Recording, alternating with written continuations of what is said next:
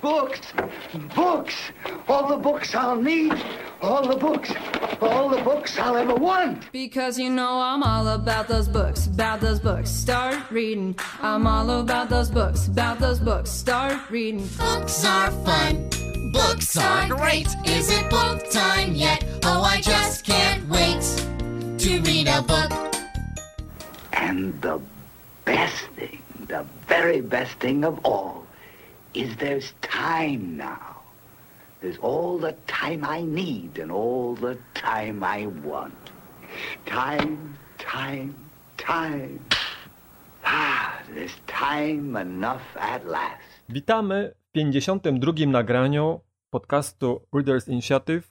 Będziemy rozmawiać jak zwykle o książkach, może też wspomnimy trochę o jakimś serialu, który obaj z Rafałem oglądaliśmy.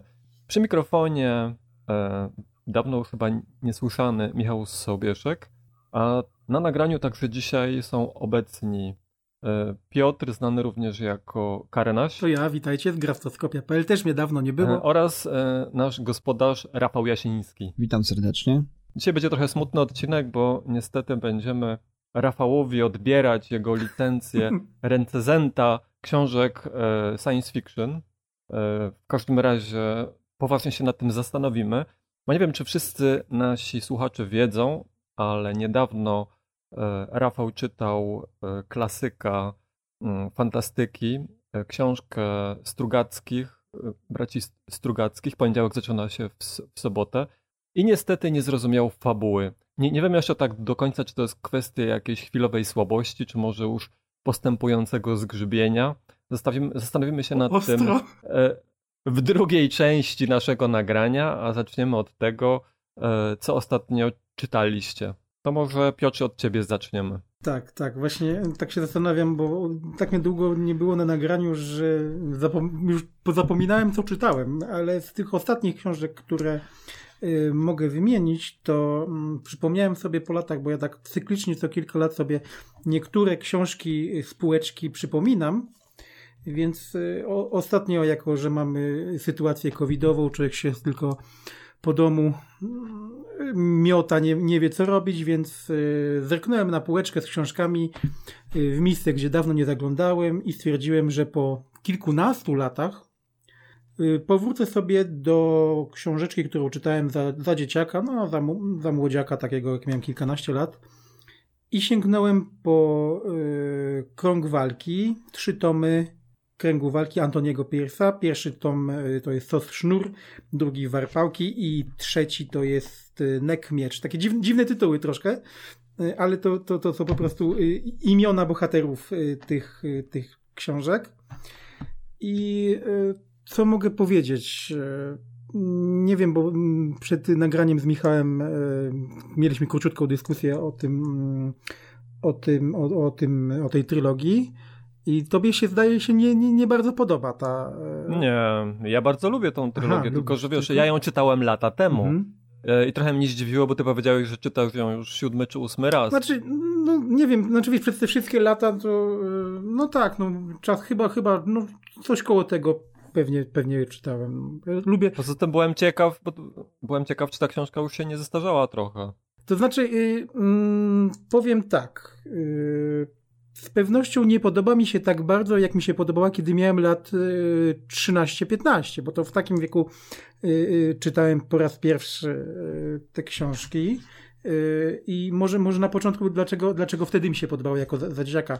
To jest ciekawa, cie, ciekawe połączenie science fiction i, i fantazy. To znaczy mamy, mamy świat postapokaliptyczny, y, Amerykę po wojnie nuklearnej, gdzie cywilizacja absolutnie już skonała i, i mamy rozpad społeczeństwa, y, nie ma już y, Ameryki, Stanów Zjednoczonych. Y, przez cały, cały kraj jest opanowany przez, przez ym, koczowników. Znaczy ja bym, ja bym nie powiedział, że cywilizacja właśnie skonała.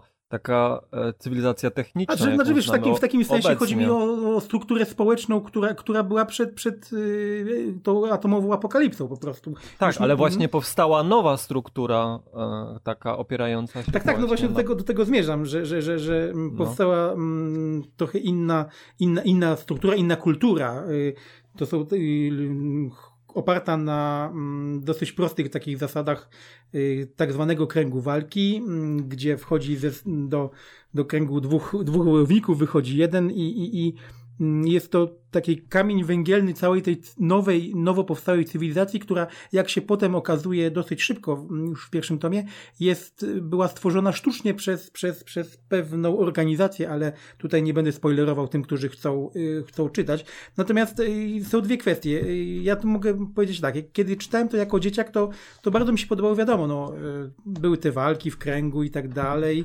Natomiast kiedy, kiedy teraz sięgnąłem po tą książkę, po tych, po tylu latach, Mm, to najbardziej mi się podoba właśnie to, e, to zróżnicowanie i to, to nacisk na, na zerwane więzi społeczne, te, e, tą anihilację społeczeństwa y, całego świata I, i, i tego mi w tej książce, mimo że jest to mm, całkiem nieźle y, opisane, jest tego moim zdaniem za, za mało. Tak jakby jednak jest ta książka skierowana troszkę do młodszego, y, młodszego czytelnika, więc mm, już dzisiaj jako, jako stary dziad już, już stwierdzam, że, że troszkę, troszkę muszę odjąć punktów mm, temu, tej trylogii i, i samemu autorowi, choć samego autora bardzo, bardzo lubię, lubię i cenię. Natomiast to, co się nie zmieniło, to to, że mm, ta książka jest bardzo dobrze napisana. Znaczy, dobrze się uczyta, szybko się uczyta. Um, oczywiście nie jest to jakaś wybitna literatura, wysoka, prawda? No to jest takie zwykłe y, science fiction, fantazy, połączone z fantazy, um, dosyć oryginalne, y, trzeba to przyznać. Y, I, i, i, I czyta się to bardzo, bardzo przyjemnie. Aczkolwiek muszę, muszę stwierdzić, że z każdym tomem jest niestety odrobinę gorzej. Najlepszy jest y, tom pierwszy, czyli Sos Sznur. Kolejne części są już niestety odrobinę, odrobinę gorsze. Ja to pamiętam jako właśnie taka mm, trochę, jak to powiedzieć, infantylne, bo tamta mhm. męskość jest tak pojmowana w takim bardzo uproszczonym rozumieniu. Tak. Tam każdy, każdy spór po, pomiędzy dwoma facetami rozstrzyga się właśnie I tak, walką tak, w, w, tym kręgu. Tak, tak. I przed, przed tą walką ustalamy jakieś za, z, z, zasady, ale zasadniczo wszelkie spory, zresztą e, jak poznajemy ten krąg, tak, te to kwestie, dwóch bo tak. bohaterów walczy o swoje imię, bo się spotyka dwóch facetów i się tak, okazuje, tak. że mają tak samo na, na imię. Dobrze te, te, tak, tak, dobrze pamiętasz. Te, te, te, kwestie honoru są takie troszkę bardzo, tak są tak zasadnicze, wręcz do do groteskowej przesady, tak to ujmę. Tu masz rację, że, że, że to jest, y, to, że tu masz rację, że to jest takie trochę, trochę dziwaczne i trochę, trochę infantylne. Natomiast zwróćmy też uwagę na to, że, że z jakiego roku pochodzi ta książka. To jest, to jest y, druga połowa lat 60., więc, więc tutaj weźmy na to też poprawkę. Jest też, też kwestia druga, którą zapewne też zauważyłeś i pewnie też powiesz, ale ja cię uprzedzę. Stosunek y, autora i w ogóle tej książki do, y, do postaci kobiecych w, mm, w tej trylogii jest, y, powiem tak, straszny. Znaczy straszny. Bardzo, jakby to ująć. Ja już dokładnie nie pamiętam, jakie on miał podejście do postaci kobiecych. Takie, że dzisiejsze, dzisiejsze y, feministki, y, nawet te takie bardzo spolegliwe, mocno by się oburzyły na tą książkę, szczerze mówiąc. Y, no tam jest główny nacisk kładziony na męskich bohaterów, z tego tak, co ja Tak, tak, to jest tak, tak wiesz, aż, aż, aż tryska tym, wiesz, testosteronem, szczególnie pierwszy, pierwszy tom. Aczkolwiek muszę przyznać, że, że pojawiają się, pojawia się jedna i po, w późniejszych tomach kolejna postać kobieca, która jest też wojownikiem i, i, i, i tutaj muszę oddać e, uczciwie mm, hołd Antonowi Pierce'owi, że, że, że jednak w dalszych częściach jakby zreflektował się, że jednak mm, mamy może, może, może wiesz, rewolucja dzieci kwiaty, bo to jest książka z roku 68, więc może jednak trzeba coś nowocześniejszego napisać i jednak yy, przedstawić kobiety w innym, jakimś lepszym świetle niż tylko jako, jako takie tło, mm, które mamy w pierwszym tomie, czyli Sos Sznur, gdzie, gdzie kobiety są rzeczywiście bardzo, bardzo źle potraktowane w tym, w tym postapokaliptycznym świecie jako, jako mm, no, postacie drugorzędne, nie, nie warte zachodu, yy, nic nieznaczące. Tak to, tak to mogę powiedzieć. Natomiast później się to zmienia.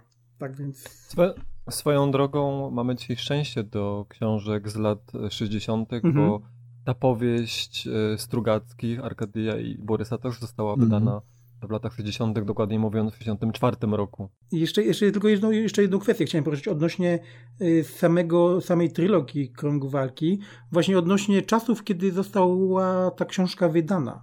Czyli pierwsze, pierwsze wydanie mm, Kręgu Walki, czyli y, Sos Sznur, to jest rok 68. To jest taki okres, kiedy, kiedy mamy pewną taką przemianę y, w literaturze. Znaczy chodzi mi o to, że mm, ten złoty wiek science fiction, który, czyli lata 50., 60., powoli, powoli zmienia się w, w supremację yy, i zafascynowanie czytelników książkami fantazy. I yy, krąg walki, ten cały, te trzy tomy, to jest taka, to jest dla mnie taki troszkę yy, trylogia taka przejściowa między tymi dwiema mm, dwoma klimatami, które, które, które yy, mieliśmy w literaturze i, I, nie wiem, czy to, czy to specjalnie, czy, czy, czy, czy Antony Pierce to przewidział, czy, czy, czy to zauważył. W każdym razie tak to, tak to wygląda, tak to się wpisuje w, ten, w te zmiany też y, w literaturze y, lat 60., 70. i później już 80., kiedy już. No dobrze, bo to, to jest temat na inną rozmowę trochę. W każdym razie to też jest taka ciekawa, ciekawa kwestia, mm. przynajmniej dla mnie. Słuchajcie, tak się złożyło, że Rafał też zaczął czytać książkę z lat 60., mm -hmm, dokładniej mówiąc, opublikowaną w 1961 roku i to jest jedna z moich ulubionych po powieści, do której wersałem wiele razy. Obcy w obcym kraju e, Roberta Heinleina. Wiem, że jeszcze tego nie skończyłeś, ale już zdążyłeś to zacząć, a książka jest dosyć obszerna z tego, co ja pamiętam. Tak, jest dość, jest, jest dość obszerna, to jest, to jest chyba 600 stron ale jeszcze wracając na chwileczkę do Antonego Pierce'a, ja, ja, ja Pierce'a nie znam, co prawda, chociaż słyszałem o tym... Osobiście? O tym, znaczy jego twórczości. Ale słyszałem właśnie o tym cy, W ogóle? Cyklu, znaczy pewnie z jakichś opowiadań go znam. Jeżeli coś czytałem wcześniej z powieści, to, to wydaje mi się, że no jakoś nie pamiętam w tej chwili. Natomiast dla mnie jest Jestem zaszokowany. Fas, fascynującym ja dla mnie jest, jest co, no nie znam, nie jest znam coraz gorzej nie znać, to... nie znać Pierce'a, to ja jestem, nie, jestem trochę w szoku. Nie naprawdę. znam całej fantazy. Jest coraz gorzej z, dla, z dla mnie z fantazy to było tak, że ja zacząłem dość późno fantazy, bo dla mnie to zawsze na pierwszym miejscu była mm, science fiction. Z fantazy to dopiero się zacząłem tak bliżej zapoznawać, kiedy, kiedy właśnie y, zaczął się boom na Władcę Pierścieni. Ale wiesz, że Pierce Anthony nie jest y, tylko pisarzem fantazy, jest pisarzem Ja wiem, ja mam, te, mam tego świadomość, ale nigdy pisze. go jakoś nie, nie w swojej głowie nie szufladkowałem jako twórcy takiego, który tworzył właśnie... No on jest najbardziej znany chyba z tego cyklu Zand, Kant i mm. napisał tego Zand, tak. I napisał tego chyba za 20 albo No właśnie, tom. to jest dla mnie tak, fascynujące tak, tak. I, i to chciałem, chciałem się tym, tą refleksją tutaj podzielić, że no jest to autor, który urodził się w 1934 roku i wciąż jeszcze y, żyje, niech żyje jak najdłużej oczywiście. Nie, to, to, to, nie, nie, ale wiesz, wiesz to, to, nie jest takie, nie jest takie oczywiste z, y, z tego punktu widzenia, kiedy patrzymy na tych klasyków science fiction i fantazy, prawda? Autor, który, mhm. który, który tworzył od lat 60., czyli już wpisał się w poczet klasyków fantazy, i nadal jeszcze tworzy. I co ciekawe, yy, cykl Zand był wydawany w Polsce do któregoś tomu i wydawcy chyba zarzucili go yy, w 1996 tak, tak. roku. Do tej pory jest chyba jeszcze pisany. Mm, ostatnio... No nie, ostatni tom był wydany w 2005. 2005. Ja tutaj widzę na Wikipedii, że tak jest, ale to jest chyba wznowienie, zdaje się, czy. Tak, nie, nie, to, to, to masz, masz rację, w 2005. Natomiast ten cykl nadal jest kontynuowany i w 2017 ostatnia książka wyszła. Także dla mnie to jest A fascynujące, jestem, to sam pisze, że, że od 70, 70 lat aż do, do współczesności nadal wydawane są te książki. Ja nawet nie próbuję y, y, tam wchodzić w tę y, kwestię tych zawiłości fabularnych, czy to jest coś, co jest no kontynuowane, tak czy postaci się pojawiają wydana, te same. Czy jest to jakiś cykl, który kontynuuje też wątki fabularne? No nie, nie mam pojęcia, ale to, to, jest, to jest coś ciekawego, no bo mówimy tu bezapelacyjnie. Nawet przy mojej całej nieświadomości y, jego dorobku, prawda, nieznajomości jego dorobku, to jestem pod wrażeniem, że, że jest to jeden z tych klasyków, których mamy wciąż wśród nas i, i który wciąż tworzy i, i który już się wpisał w kanon, tak? To, to jest dość rzadki rzadki przypadek, jeżeli chodzi o, o literaturę fantazy klasyczną. Piotrze, czy ty mhm. czytałeś może ten cykl Adept? Bo to jest fantastyka. Jest tam mm. też, y, są wątki fantazy, ale, ale zaczyna się to jak fantastyka. Adepta? Nie, nie, nie, nie czytałem. Ja czytałem dwa tomy. Znaczy, pękniętą nieskończoność Pol czytałem. W Polsce chyba więcej nie wyszło, mi się wydaje. Mhm. A nie wyszedł drugi tom przypadkiem? W drugi tak, no Aha, dwa, to dwa czy tomy. tak, Pęknięta nieskończoność i Błękitny No Adept. właśnie Błękitnego Adepta nie, nie, nie, nie, nie czytałem. Nawet całkiem niedawno sobie tą Pękniętą Nieskończoność odświeżałem. Mhm. Jak ci się podobało? Już nie tak bardzo. Właśnie ciekawy jestem, jakbym, e, jak ten krąg walki by mi się teraz spodobał, gdybym do niego wrócił. Mm, szczerze mówiąc, myślę, że będzie ci się tak podobał średnio. Znaczy, największą zaletę, którą byś pewnie uznał tak samo jak ja, że, że się te książki bardzo szybko czyta. Ale nie jest to jakaś literatura, która, którą, mm, wiesz, efekt wow wywołuje w tym momencie. No dobra, ale dajmy się może Rafałowi zrehabilitować i Właśnie. niech powie coś e, o obcym w obcym kraju. Oby pozytywnego. To książka, która wygrała na Mhm. nagrodę Hugo, z, z tego co ja pamiętam. Tak, no bardzo mi się podoba. To w opozycji do, do ostatnio czytanych y, książek z, z gatunku science fiction, ale w tej chwili są to głównie strugatcy dzięki temu zbiorczemu wydaniu, które się niedawno ukazało. Bardzo mi się podoba. Jest, jest, to, jest fajna, fajna powieść, jest fajne tutaj ujęcie właśnie, y, fajna perspektywa kontaktu z obcą cywi- cywilizacją troszeczkę poprzez y, postać niejakiego Valentina Michaela Smitha, który jest potomkiem y, pierwszych podróżników, którzy udali się na wyprawę na, Mar- Marsa. na Marsa. No tam niestety ta, ta y, słuch zaginął o, te, o, o tych członkach tej wyprawy, no i po jakimś czasie kolejna ekspedycja y, poleciała i odnalazła potomka, który tam y, się urodził ze, ze związku, y, który y, no jak później dochodzą do tego y, pewien profesor, który bada tę sytuację, że jest to związek, który no Został, został, znaczy to, jest, to, jest, to jest poczęcie, które miało miejsce w wypadku zdrady pewnego rodzaju, bo tam para naukowców była, prawda, który, która zdaje się była małżeństwem i, i, i jakiś e, drugi z mężczyzn, który tam y, chyba, no, spodobała mu się ta pani naukowiec, począł wraz z nią y, naszego tytułowego, nasz, naszego tytułowego właśnie obcego w obcym kraju, czyli Michaela y, Smitha. Ale to, to była zdrada? Oni tam nie... Nie, no tak, tak, tak się, tak się, tak się, tak się mówi o tym, ponieważ są tam też y, bardzo, bardzo y, fajne kwestie są poruszone, ponieważ y, doszukuje się pewnego rodzaju też dziedziczności w kwestiach właśnie materialnych, czyli tych kwestiach y, związanych ze spadkiem pewnego rodzaju, ponieważ Michael, który zostaje wychowany, jak się okazuje, przez Marsjan, którzy są no, stworzeniami innymi i w inny sposób się komunikują, inne wartości wyznają, prawda? Są no, oczywiście obc obcymi, prawda? W jakimś stopniu. No jest niejako postrzegany jako jedyny y, przedstawiciel i też w jakimś stopniu właściciel Marsa, ponieważ według y, jakichś tam zawiłości prawnych jest on też jedynym y, dziedzicem, też y, spad, spad, spadkobiercą tych ludzi, którzy tam polecieli, prawda? No i też y, takie zawiłości prawne i też w związku z tym doszukują się tutaj właśnie ci, którzy go badają, prawda, tych, tych różnych możliwości tutaj wykorzystania go jako właśnie króla Marsa, czy też prezydenta Marsa, czy też władcy Marsa. Mm, Prezesa. no, chociażby, tak? Więc to są takie też ciekawostki, natomiast no, jest bardzo fajny motyw, bo, bo tym łącznikiem pomiędzy obcą cywilizacją, a, a właśnie cywilizacją ludzką jest człowiek, prawda?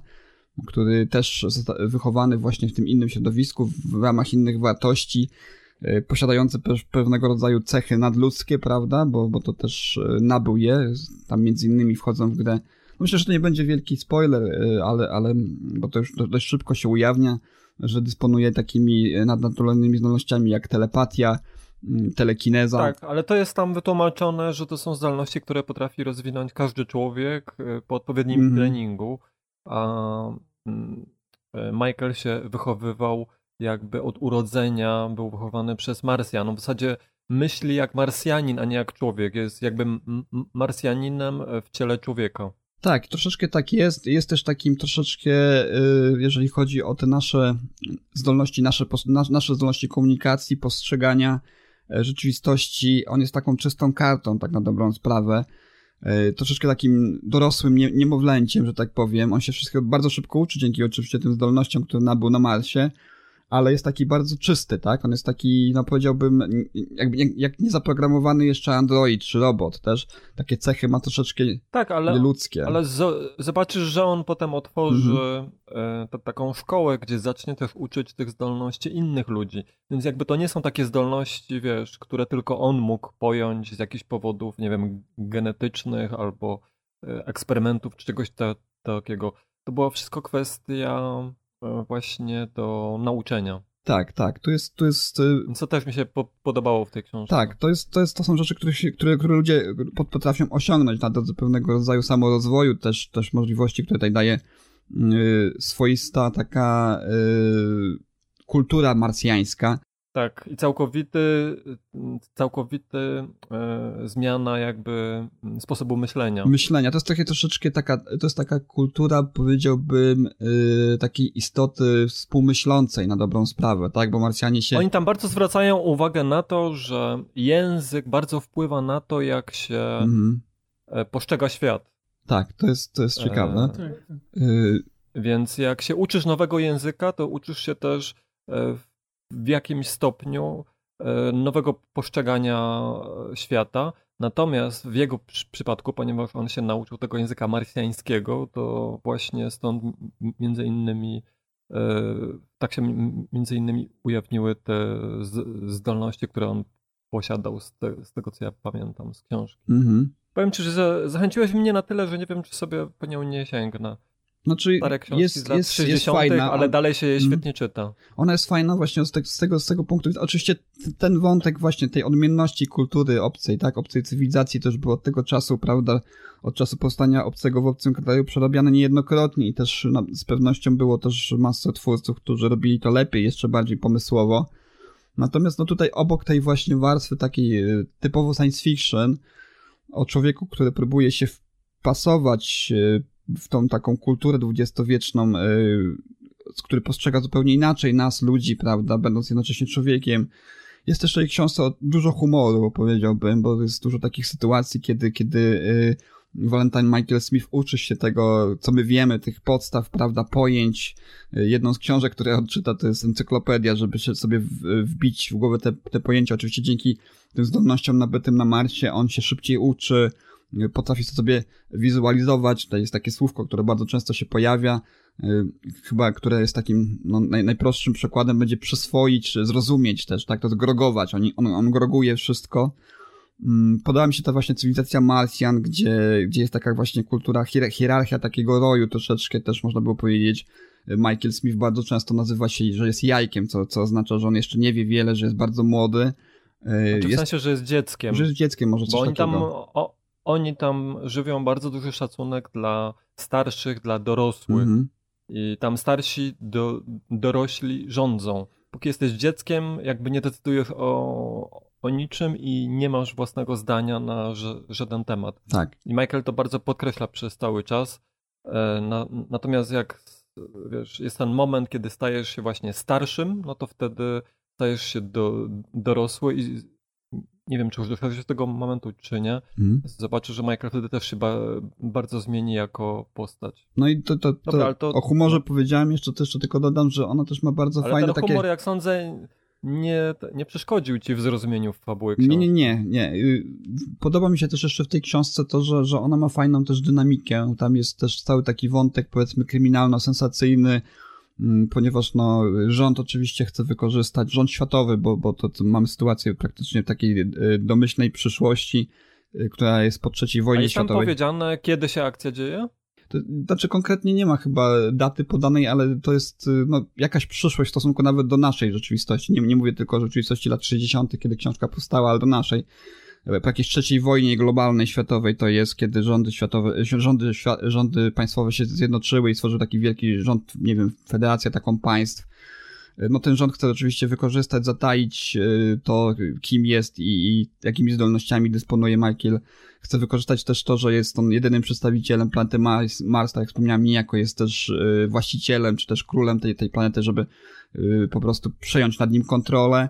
Mm, Oczywiście tutaj też jest grupa osób, które chcą się dowiedzieć prawdy, które chcą Michaela och- ochronić lub wykorzystać zwyczajnie do celów finansowych, czy też zdobycia sławy, bo jest też dziennikarz, który tutaj pomaga na samym początku. No jest jeszcze wątek dość ciekawy, ponieważ to też jest bardzo szybko na początku się okazuje, mamy troszeczkę mm, ukazane perspektywę i historię Marsjan i okazuje się, że oni wcale nie są tak do końca pokojowi, bo oni asymilują trochę inne planety też, ale tam, jeżeli nie dochodzi do asymilacji, to jest anihilacja, także mają za sobą też taką historię, że pewne planety zostały zniszczone przez nich też. Także domyślam się, że ten wątek wkrótce wykwitnie też i, i się okaże, że, że być może też Marsjanie stanowią nie tylko potencjalne źródło dochodu i, i, i możliwości dla Ziemian, ale też zagrożenie w przyszłości. Więc naprawdę fajna książka, w moim, moim odczuciu się nic, nic, nic, niczym nie zastarzała. Jest fajna dynamika. Jest rewelacyjnie Dobry humor i, jest... i, fajny pomysł właśnie na, te, na to, tak. w jaki sposób pokazać. Jest tam masa ciekawych pomysłów w ogóle, jeśli mm -hmm. chodzi o mm, pojmowanie rzeczywistości, rozumienie ż, ż, mm -hmm. rzeczywistości na różnice pomiędzy cywilizacjami. Jest to bardzo ciekawie pokazane. Tak. Hmm. A ty to czytasz w ogóle w oryginale, czy po polsku? Nie, ja to czytam po polsku. Niedawno wyszło wznowienie, zdaje się, w serii Artefakty od Maga. Więc w tej wersji. No ja przypuszczam, że wiesz, że to może być bardzo ciekawe w oryginale, bo nie wiem jak tłumacz tam sobie dał radę z, przy, z przetłumaczeniem. A z tego co ja pamiętam, to to było pisane właśnie ciekawym je, językiem i podejrzewam, że autor tam się bardzo bawił. Tak, jest, jest dużo takich właśnie fajnych trendów, y, takich powiedzmy skrótów historycznych troszeczkę o tym, co się działo z Ziemią.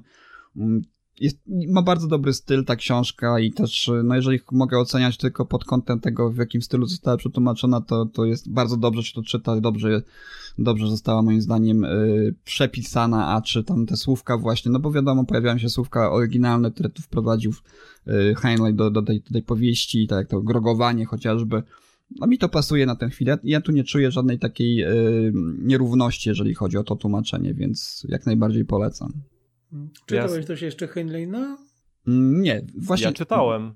Akurat Jeżeli nie, nie pamiętam. Polecam czy... ci, jak już skończysz. Skończyłeś, tak? Czytać to? to... Nie, nie, jestem nie, dopiero w trakcie. Jedną trzecią Aha, przeczytał. Tak, jak skończysz, to nie wiem, czy czytałeś. Drzwi do lata czytałeś? A, Drzwi do lata, tak, tak, tak, czytałem dawno temu. Mm, Rzeczywiście, hmm, dzięki za przypomnienie. To też taka inspiracja właśnie dla, dla, dla Kinga była, bo, bo właśnie tam Heinlein wprowadził ten element y, przemieszczania się pomiędzy wymiarami, tak? Przez takie portale jakieś, o ile dobrze A Piętaszka pamiętam. czytałeś? Y, Piętaszka nie czytałem, ale zdaje się, że ty, właśnie ty mi kiedyś też poleca, polecałeś Piętaszka Henleya, tak. z tego co pamiętam. Nie jest to tak dobra mhm. książka hmm. jak e, Obcy w obcym kraju, bo to jest moja ulubiona książka Heinleina, ale też jest bardzo ciekawa. Mhm. Dobra, damy na chwilę odpocząć Rafałowi. E, Piotrze, myśmy razem czytali książkę, to znaczy ja przeczytałem całą, ty o ile wiem tam jakąś część, polskiego pisarza, mi się zdarza dosyć rzadko i nawet całkiem dobrze się czytało. Tak. Marcina Mortki, książka. Tak, zgadza się. Nie ma tego złego. To może powiesz parę słów, a ja potem e, się dołączę z tego względu, że ja już ją skończyłem, a ty jesteś w trakcie. No tak, ja jestem w trakcie, tak, tak, więc ja tylko parę słów. Y, no przede wszystkim dla kogo dla kogo jest przeznaczona ta książka? Według mnie jest to książka dla, dla, dla tych fanów fantazy, którzy mm, grają w gry fabularne, w RPG i dlatego, dlatego kiedy zacząłem czytać miałem takie wrażenie właśnie, że, że, że to jest tak, mm, taki fanserwis trochę. Y, książka jest ile ma? 300, 300 stron bodajże, jeśli dobrze kojarzę, więc nie jest to zbyt rozbudowana książeczka. 400. Mm, 400, aha, 400, no widzisz, no. jeszcze nie dokończyłem, więc nie wiem dokładnie. Nie chciałem się sprawdzać na Kindlu. Y, Może 300 przeczytałeś. Pierwsza rzecz, która mi się rzuciła, rzuciła w oczy, bo ja zawsze patrzę na to, jak, jak, jak zaczynam czytać książkę, jest napisana, mm, zawsze mamy tego głównego bohatera, prawda? Kociołka. I kociołka, tak, to jest najemnik i tak dalej, ma swoją drużynę, z którą przeżywa różne perypetie i przygody i to zawsze, co mi się rzuca w oczy, i ta książka jest napisana w pierwszej osobie liczby pojedynczej, prawda? I yy, ja mam zawsze sporo wątpliwości co do książek pisanych z perspektywy opowiadania przez jakąś osobę na przykład. Bo ja mam, mam takie wrażenie, że, że, że mm, pisarz, który, który pisze książkę w pierwszej osobie, nie jest zbyt dobrym pisarzem i nie potrafi za dobrze pisać. Ja słyszałem, że podobno się to odradza właśnie początkującym pisarzom, żeby yy, nie pisać w pierwszej osobie. Znaczy, ale to często się nie udaje i, i, i muszę tutaj przyznać, że, że, że autorowi wyszło, ponieważ czyta się to całkiem wartko, bardzo jest całkiem plastycznie, ładnie napisana ta książka, muszę to przyznać szczerze. I, i, i czytało mi i czyta mi się jak dotąd bardzo, bardzo dobrze. Fabuła nie jest na razie jakoś zbytnio skomplikowana. No, ale, ale nie jest też jakaś taka, nie wiem, super uproszczona. Jest, jest całkiem nieźle. Powiem ci, że jak, jak ja to czytałem. Tak, no. tak. E, jak ja to czytałem, przy czym przyzwoite fantazy z tego gatunku takiego e, używamy współczesnego języka i w tak, zasadzie tak, tak. E, bohaterowie też są bardzo współcześni tak. w tym, jak się za, to, zachowują. To jest zabawy konwencją jest, taki tak, trochę ale po, pół żartem, pół serio. To, to jest właśnie ten typ fantazy. E, to jest. Tak. Ja, ja, jak ja lubię to, bardzo. Ja też mówiąc. lubię, aczkolwiek jak to czytałem, to miałem takie mocne wrażenie wtórności. Z tym, że jak e, sam powiedziałeś, książka jest napisana całkiem nieźle, czyta się ją bardzo e, łatwo, jest e, napisana przystępnie. Tylko tak, właśnie tak. To, to, co mi przeszkadzało, to to, że ja, że miałem ta, takie wrażenie, że e, coś podobnego to już czytałem wiele razy. Pamiętam, tak, że dokładnie. Rafał się mnie pytał, e, co mi to przypomina. E, jak się tak zacząłem nad tym zastanawiać, to najbardziej mi to przypominało chyba Wiedźmina i tu mówię bardziej o powieściach niż o opowiadaniach. Mhm. E, ale także tą serię, którą mi poradziłeś kiedyś, Rafale, mm, o tych dwóch, e, o tym elfie i o tym takim najemniku. Pamiętasz, tam cztery tomy chyba były. Kroniki tego. Riri, tak? Chyba to. Tak, Kroniki Riri, mhm. dokładnie. Już kiedyś o tym też mówiliśmy na nagraniu. E, tak, tak, Tam to jest moim zdaniem e, mhm. lepiej napisane i fabuła też jest ciekawsza, ale to jest podobny styl. To jest właśnie w tym stylu. No takie typowe fantazy łotrzyk, łotrzykowskie, nie? Wiesz, ja tam myślałem, tak. bo... Łotrzykowskie? Ktoś, ktoś, to polecił jako, jako literatura humorystyczna gdzieś tam w, tym, w tej kategorii i trochę humoru w tym jest, tutaj się nie da, nie da ukryć, natomiast yy, tu nie ma żadnej takiej aż mocnej zabawy z konwencją. On, nie, Marcin Mortka nie, wykorzystuje nie. te najlepsze cechy właśnie fantazy Łotrzykowskiego i, tak. i po prostu robi z tego y, swoją I historię. współczesnych bohaterów. Ale to się I fajnie czyta. Bohaterów. Mówiliście, że to 400 tak. stron ma, ale to naprawdę się przez tę książkę leci, bo tam jest duża dynamika, tak. dużo akcji, fajne tak, postaci. Na początku trochę takie sztampowe się wydają te postacie, ale później każda tak swoich własnych takich indywidualnych cech nabiera i ja, jak ja powiedziałem, bo myśmy troszeczkę rozmawiali o tej książce w poprzednim odcinku i mi się wydaje, że z przyjemnością by się czytało kontynuację tego, chociaż y, tam jest takie no właśnie ja nie wiem. zakończenie zamknięte w miarę, nie? Że może to się Na skończyć... przykład ale powiem ci, że na przykład ja, ja czytałem Kroniki Riri, to ja się mm. nie mhm. mogłem to czekać, kiedy zacznę czytać kolejny tom. Tylko tam od samego początku był taki wątek zaznaczony nadrzędny. Bardzo polubiłem, mm. ale wiesz co, ja bardzo polubiłem bohaterów yy, i zaciekawiła mnie ta fa fabuła.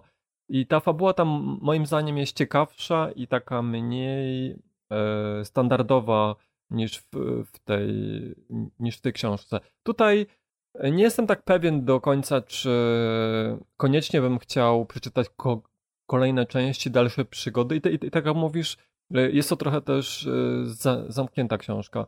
A trzecia sprawa, zauważ, że prawie wszyscy bohaterowie tam są facetami. Tam w zasadzie nie ma kobiecych postaci. Halo, halo, czy mnie słychać? Witamy w takim razie nieoczekiwanego gościa, Łukasza Skórę, który tak tradycyjnie już z zaskoczenia tak. tak nieco z zaskoczenia do, dołączył do naszego na, nagrania. Byliśmy teraz właśnie razem y, z Rafałem i Piotrem w trakcie omawiania. Y, książki, którą czytaliśmy wszyscy w trójkę. Nie ma tego złego.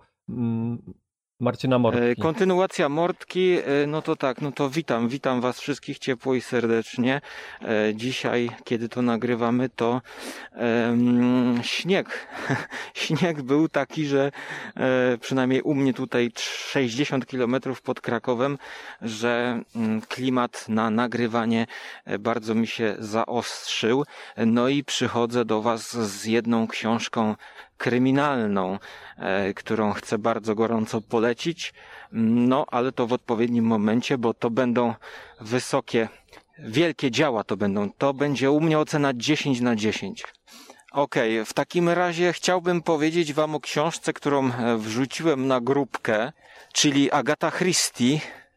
Polskie wydanie e, to Dom nad kanałem Jest to książka, która pochodzi z 1968 roku. Oryginalnie tytuł zupełnie inny, mylący, gdyż zapożyczony od dramatu e, Szekspira.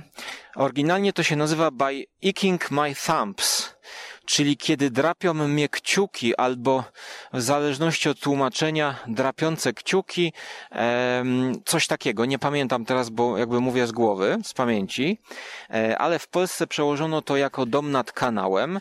Em, 68 rok to książka, która jest już e, pod koniec e, kariery e, Agaty Christie pisana, no a jest ona na tyle wyjątkowa, że jest to zakończenie jej cyklu z detektywem i detektywką, a właściwie lepiej powiedzieć z detektywami, małżeństwem Tommy and Twopence. E, Czy ktoś z Was e, czytał jakąkolwiek część serii kryminałów z małżeństwem detektywów Tommy and Twopence? Ja, ja nie, ja Nie, czytałem kiedyś tego- dużo Agaty Christie, ale akurat tej serii nie znam. Nie? Właśnie, i właśnie Ja to jest wielkie zaskoczenie i mam podobnie jak wy, że ja zawsze omijałem e, i nawet n- tak gdzieś jako trzeci plan traktowałem em, tę parkę detektywów, bo wiadomo,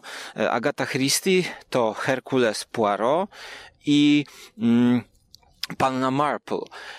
A pod koniec życia ona stworzyła e, coś dosyć nowatorskiego. Z jednej strony, znaczy moim zdaniem to jest coś nowatorskiego, ale z drugiej strony e, każdy detektyw miał jakiegoś partnera, tak? Sherlock Holmes miał Watsona, e, zresztą jej Herkules Poirot też miał tego swojego pomocnika, zapomniałem jak on się nazywa.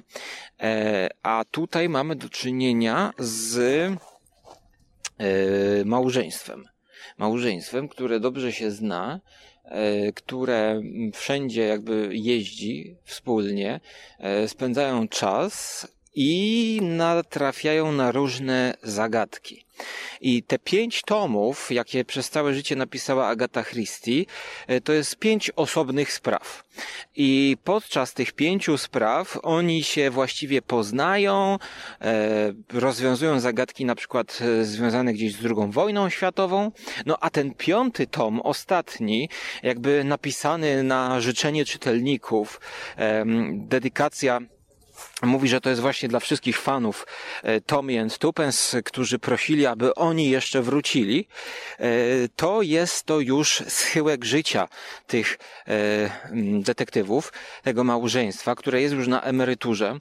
Szuka właściwie jakiegoś domu, aby spędzić spokojnie starość. Oni mają dzieci i wszystko jest jakby ułożone. E, Cieszą się życiem, jak to na emeryturze, e, są zdrowi i trafiają do zakładu dla starców, dla staruszków, dlatego że dostają list od ciotki, e, że ciotka Ada, która właśnie jest w domu spokojnej starości, jest jakaś tam sprawa, potrzebują ją odwiedzić. I Dlaczego ten kryminał jest genialny? E, Ten kryminał jest doskonały, nowatorski e, i ja jestem zaskoczony, jak wcześniej, no, czytając o Agacie Christie, mogłem przeoczyć taką perełkę. E, Powiedzmy, i nie było tu nikogo, em, łamane przez dziesięciu murzynków, starszy tytuł. To jest taka najbardziej sztandarowa powieść Agaty. E, albo 12 pl- prac Her- Herkulesa, Morderstwo w Orient Expressie, e, no i jeszcze może Paddington. Jeszcze parę by się tych znanych tytułów znalazło. A dlaczego tutaj właśnie Tommy and Twopence są zapomniani? E, otóż wydaje mi się, że dlatego, że jest to książka o starości.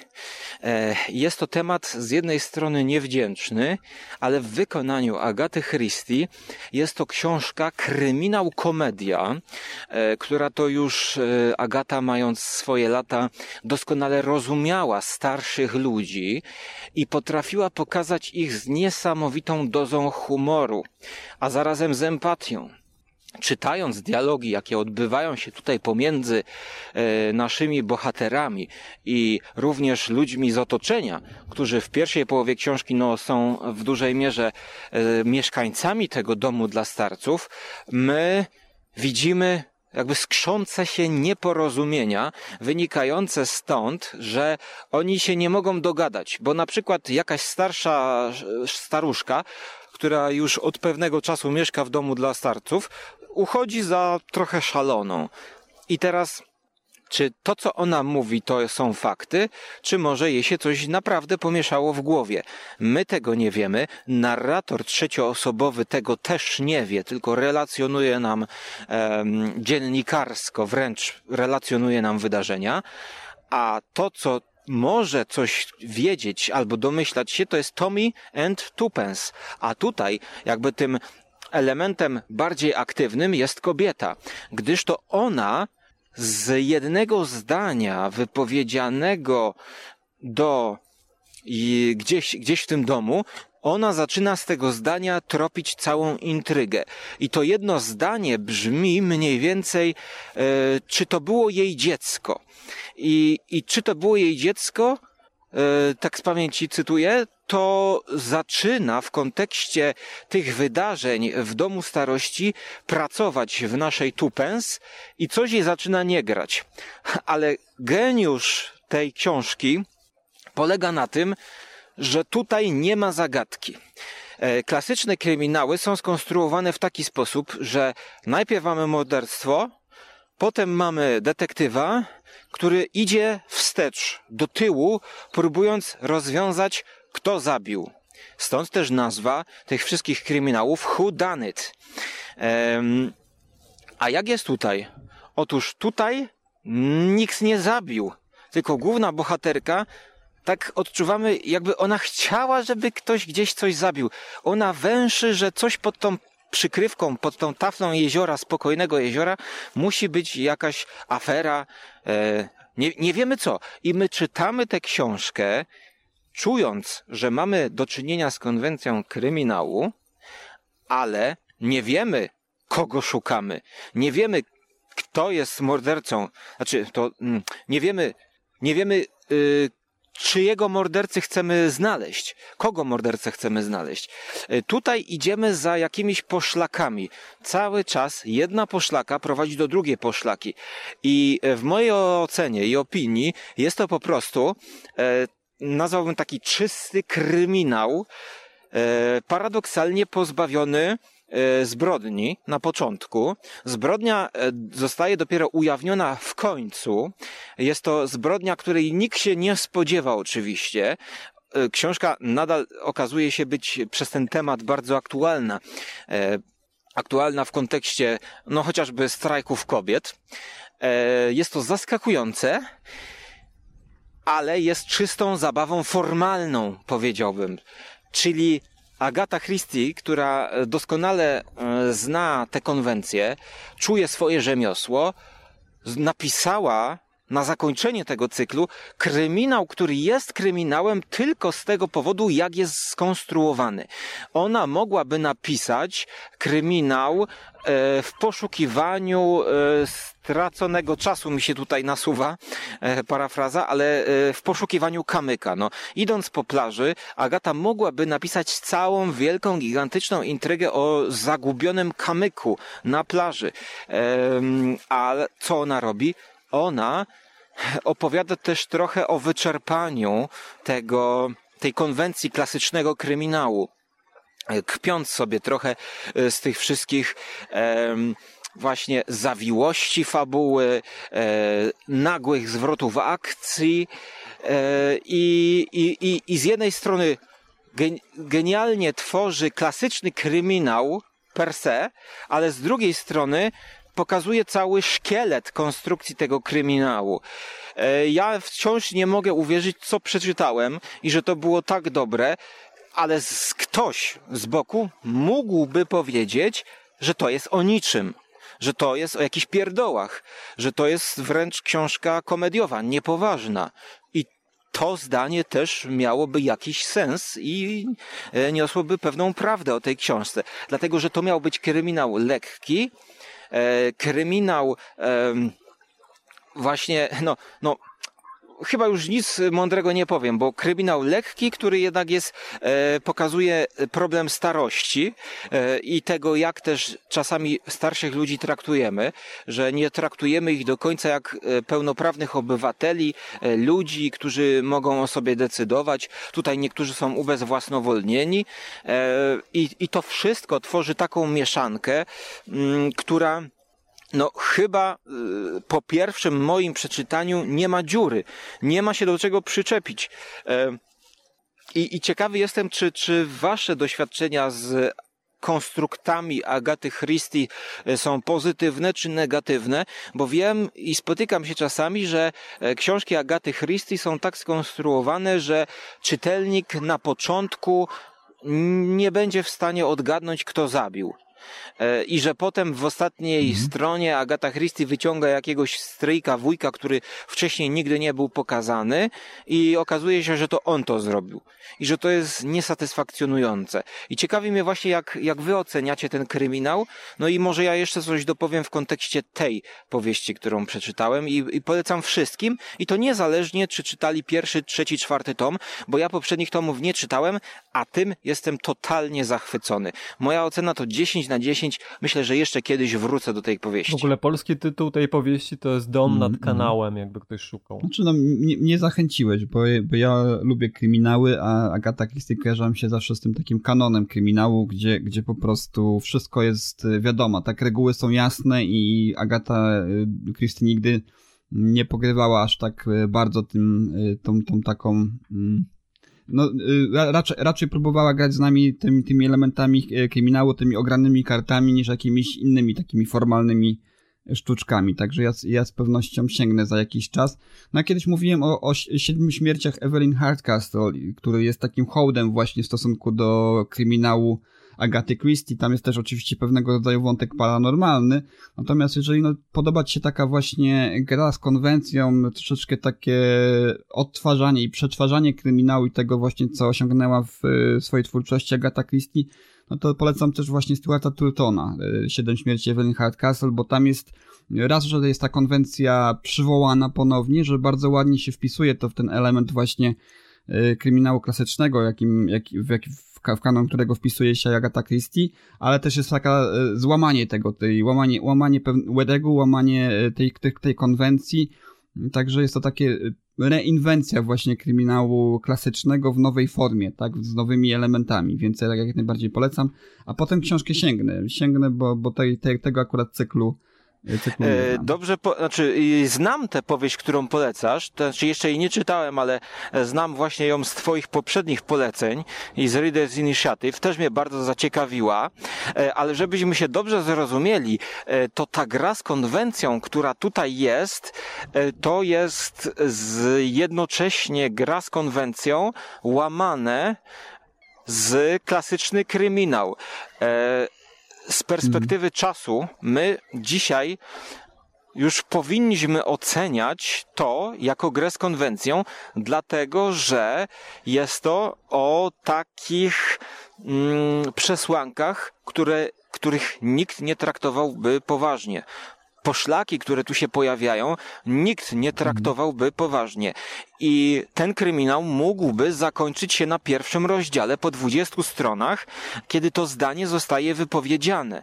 E, Ta gra z konwencją, która tutaj jest, to jest, e, powiedziałbym, może jeszcze też tak, że to jest próba nadciągnięcia konwencji kryminału do jego e, krańcowej możliwej formy, e, w której e, czytelnik po przeczytaniu całości będzie musiał powiedzieć, tak, to był klasyczny kryminał It. Ale czytając 90% tego, będzie miał do czynienia z powieścią obyczajową, e, z powieścią o kończącym się życiu, e, z powieścią o empatii, e, z powieścią o pewnej przyjaźni e, Tomiego i Tupens, e, a, a, a jeszcze takim ciekawym zabiegiem formalnym jest właściwie to, że mamy tutaj do czynienia z postacią detektywa, który może być w dwóch miejscach jednocześnie. To taki detektyw z możliwością bilokacji. E, dlatego, że mm, no, tym detektywem jest jedna osoba, tylko że w dwóch osobach, małżeństwo, tak, no nawiązując tutaj do tradycji chrześcijańskiej, jak to po ślubie, prawda, mąż i żona jest jednym ciałem i tutaj jest jakby pewne nawiązanie do, do tego i, i moment, w którym nasi detektywowie się roz, rozdzielają.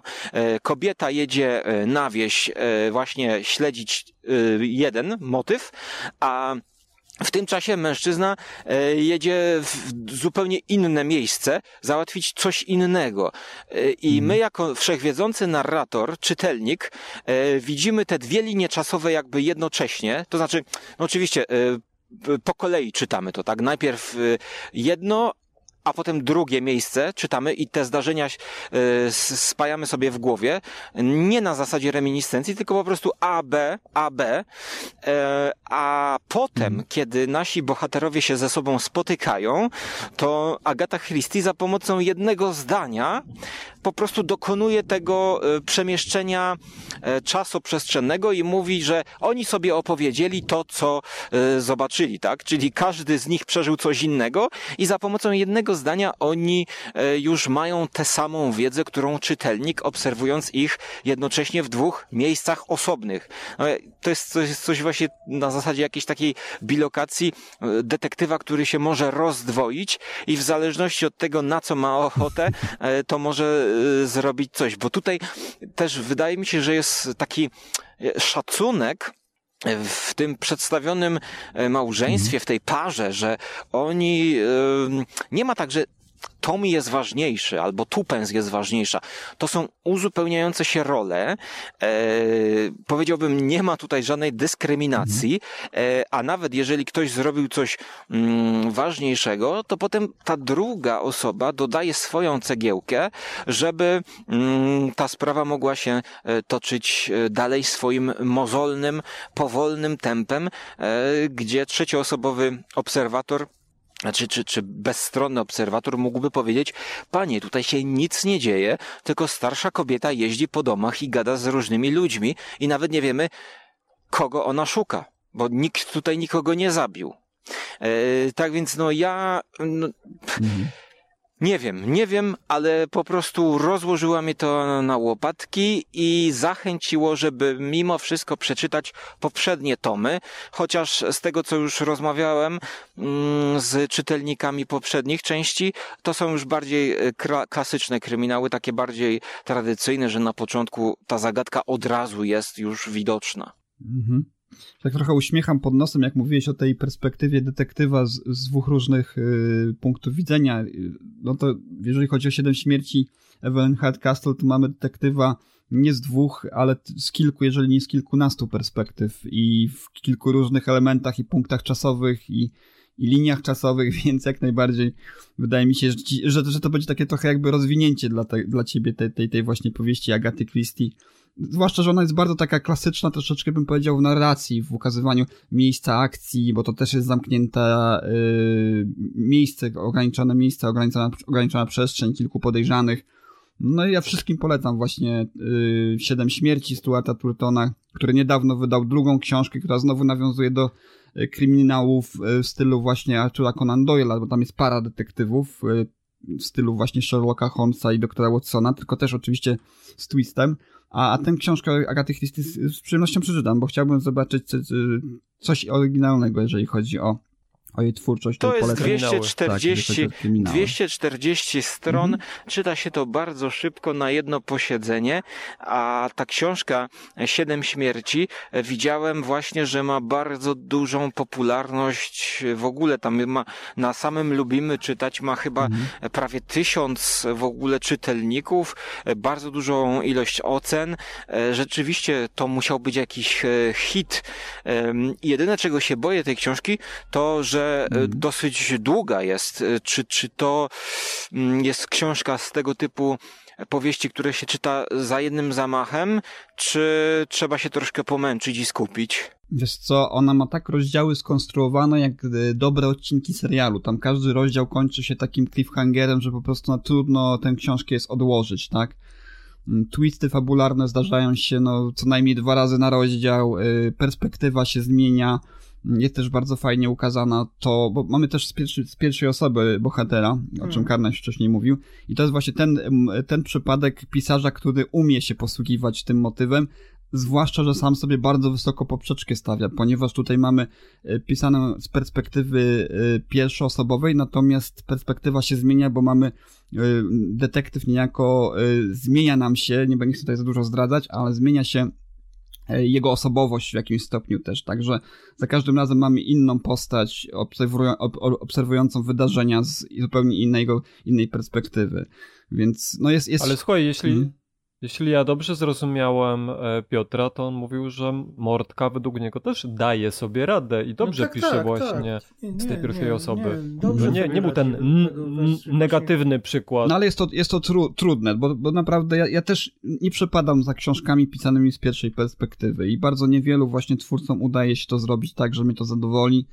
Yy, No tak powiedziałem, Turton sobie wysoko postawił poprzeczkę, to jest coś, czego nie było jeszcze, to mogę, mogę wam zaręczyć, że czegoś takiego jeszcze nie widzieliście w książce yy, żadnej, w jakim, w jakim stopniu on operuje właśnie tym zabiegiem stylistycznym. No ja to wpisałem już na swoją e, listę e, do przeczytania, e, już jak mm, Rafał wcześniej polecał. No a skoro to się łączy troszkę z Agatą Christie, to teraz tym bardziej mam ochotę i chętkę i mam tylko nadzieję, że jest to w jakimś e-booku i łykam. Tak, jest w e-booku, jest w audiobooku, także no, polecaliśmy tutaj te, czytanie tego raczej, bo to jest dość skomplikowana. Fabuła jest, no powiedziałbym, bardzo, bardzo zawiła fabuła jest. Natomiast tutaj Piotr yy, Borowski, który z, z, z dyskusji o książkach, on słuchał tego i mówi, że też nic, niczym mu to nie przeszkadzało yy, w zrozumieniu fabuły, więc jeżeli ktoś chce w audiobooku sobie tego wysłuchać, to też jest możliwość taka. No to super. No to tyle ode mnie. Słuchajcie, polecam gorąco. A co tam jeszcze wy macie ciekawego e, ostatnio przeczytanego? Na koniec sobie zostawiliśmy właśnie tą e, przyjemność, e, żeby pożartować sobie trochę z Rafała, który nie zrozumiał e, fabuły. E, poniedziałku zaczyna się w sobotę Arkadia i Borysa e, Strugacki. Mhm. Czy możesz w takim razie wytłumaczyć Rafale, co to się z tobą stało? Dlaczego ci się ta powieść nie podobała? Dobrze, że jest z nami Żarłok. Myśmy niedawno czytali właśnie y, Filipa Jose Farmera, y, taką, taką nowelkę zamieszczoną właśnie w y, niebezpiecznych wizjach Harlana Ellisona. Jeźdźcy purpurowej doli. Rejestrze Purpurowej Doli. I to jest taki właśnie, właśnie taki, yy, powiedziałbym, poniedziałek zaczyna się w sobotę, jest takim właśnie yy, torem przeszkód intelektualnym dla, dla wszystkich tych czytelników, którzy lubią taką wyrafinowaną fantastykę. No ja nie lubię. Oczywiście tutaj już na samym początku powiem, że bardzo doceniam ten cały y, element y, zabawy z tymi motywami y, zapożyczonymi z baśni, z fantastyki, mm, z legend, prawda, tutaj z dodatkowym takim twistem słowiańskim bardzo. Ale wiesz, że to jest, ale wiesz, że to jest tylko tło tak naprawdę, bo ta książka nie jest No o książka tym. właśnie nie jest o tym i właśnie poza tym, co, co właśnie jest w tym, tym, tym, tym, tą zabawą, konwencjami baśniowo, baśniowo, yy, baśniowo fantazy, yy, to ja nie rozumiem za bardzo, czego, co, o, o czym ta książka jest, bo, bo tam się dużo dzieje, jest, jest, jest Instytut yy, Naukowo-Badawczy Czarów i Magii, są postaci, które tam się pojawiają, są magowie, są też zwykłe postaci yy, informatycy, jacyś, prawda, yy, jakaś kadra zwyczajna. No i coś tam się dzieje. Jest jakiś wątek, który to wszystko spina, właściwie kilka wątków, których ja nie dostrzegam, bo one, ja się czuję przytłoczony tą właśnie zabawą z konwencją. Tam y, żart pada za żartem i ja mam takie wrażenie, że to jest taka tylko tutaj wprawka y, dla, dla Strugackich do, do stworzenia takiej platformy do tego, żeby się podzielić tą właśnie y, zdolnościami tymi, tym, tej erudycji, y, kombinowania takich konstruktów myślowych, zapożyczeń, nawiązań, prawda, melanżu tych właśnie elementów fantastycznych z taką naprawdę wysoką nauką, bo tutaj też jakieś y, kwestie mechaniki kwantowej, jakaś matematyka wyższa wkracza też w tę grę. No i za dużo tego wszystkiego, za duży natłok miałem taki, no i też miałem taki problem, że nie za bardzo z postaciami mi było po drodze w tej książce. Mm, one są takie bardzo rosyjskie, do cna wręcz bym powiedział. Nawet jeżeli, A ty nie lubisz. Nawet jeżeli pojawiają się te, jeżeli pojawiają się tutaj postaci, które gdzieś tam zapożyczone są z innego folkloru, jak chociażby Czarnoksiężnik Merlin czy inne, to one są tak naznaczone tą taką słowiańszczyzną y, właśnie naszych tutaj y, sąsiadów wiesz, dużo, dużo, y, dużo za wschodniej granicy. Przez to, że jest dużo tych aluzji do tych bajek takich rosyjskich, czyli tego na przykład dom, domek na kurzej nóżce i tak dalej, to są, to są rosyjskie Ale to akurat jest, wiesz, która... pół na pół jest bym powiedział, bo, bo, oni, bo oni czerpią też z tej fantastyki anglosaskiej, ale oni to tak konwertują właśnie na, na, na, rosyjskie, na rosyjską modłę. Znaczy się tak, poczekaj, e, bez wątpienia jest to książka e, w takim klimacie mocno słowiańskim, rosyjskim, ale nie bez powodu. Dlaczego? Ponieważ jest to książka satyryczna. Mhm. E, tam są dwie podstawowe takie warstwy fabularne. Jedna to jest satyra na, na instytuty po prostu. E, rosyjskie. Tam, tak, tam nic, tak, tam tak, nic nie dokładnie działa tak. w, tym, w tym instytucie, wszystko się psuje. Doku, tak, dokładnie wiesz, tak. Radziecka nic nie, takim typowym, radziecka taka, wiesz... E... Dokładnie, takim typowym przykładem rosyjskiego... E, naukowca e, jest przedstawiony, bo ta książka w ogóle składa się z trzech części. E, I w pierwszej części poznajemy głównego bohatera, e, którym jest Aleksander Iwanowicz Priwałów. On tam z kolei poznaje e, pracujących właśnie w tym instytucie e, niektórych naukowców i oni go błagają, on jest programistą z zawodu, żeby on przyjął pracę właśnie w ich instytucie. I dopiero pod koniec tej pierwszej części Priwałow się dowiaduje, że jest to instytut, tak jak to już powiedziałeś, e, badania nad czarami i magią. I w, w, w pierwszej części poznajemy tego bohatera, poznajemy tych pracowników i, i także e, ten Priwałow tam się styka z niektórymi takimi nadnaturalnymi rzeczami, które, e, bo on tam, e, oni go za, zapraszają, że, żeby on za, zamieszkał w takim muzeum, które należy do tego instytutu i to jest właśnie ta chatka na... Mhm. Na kurzej łapce, tak. Na, kurzej no łapce. i tu, tutaj wtrącę tak. może na samym początku, bo mi się, mi się akurat ten element podobał, bo to jest ta, ta, ta, ten element postaci z zewnątrz, tak, czyli z, z rzeczywistości. Tak, tak, to jest z realności, który, chwyt. który wkracza w jest... taką krainę niesamowitości. I, i ta tak, część to jest mi się bardzo to jest bardzo stary jeszcze. chwyt mm. literacki, e, bo główny bohater poznaje wszystkich e, właśnie równie, znaczy równo z czytelnikami. Dla nich o, oni są wszyscy obcy. Natomiast druga część już dzieje się jakiś czas później, dokładnie nie wiadomo ile, prawdopodobnie od kilku miesięcy do roku później. E, Prywał już tam pracuje. Jest tam nie tylko programistą, ale także uczy się na maga. Jest takim początkującym magiem.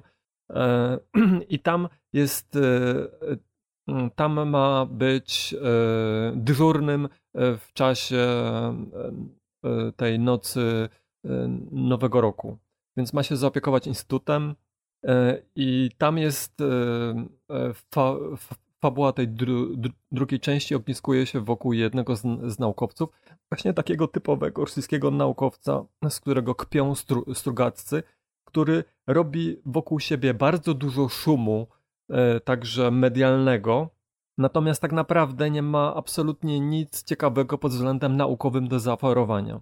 Natomiast już w tej pierwszej części bo tak jak mówiłem, tam są dwie warstwy fa fabularne w tej książce. Jedna to jest ta satyra na te instytuty i tych, na, i tych na, naukowców, e, tak jak już to Piotr opisał, a drugi e, to jest kontramocja, czyli o taki wątek dotyczący ludzi, którzy żyją, znaczy w zasadzie nie ludzi, tylko obcych, którzy żyją w innym, gdzie czas u nich płynie o, o, odwrotnie. Mhm nie, nie wiem, czy oglądaliście ostatni ten, ostatni e, film e, Tenet, który był dokładnie. To tam jest coś podobnego, tylko że w książce, w książce e, Strugackich ta kontramocja nie jest ciągła. Więcej nie, nie będę zdradzał, bo moim zdaniem naprawdę mocno warto się z tą książką zapoznać e, osobiście.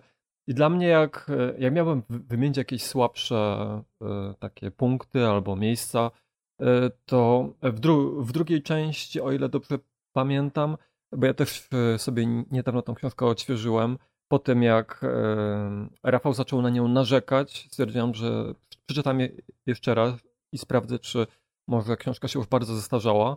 Ale nie, książka dalej się fantastycznie czytało.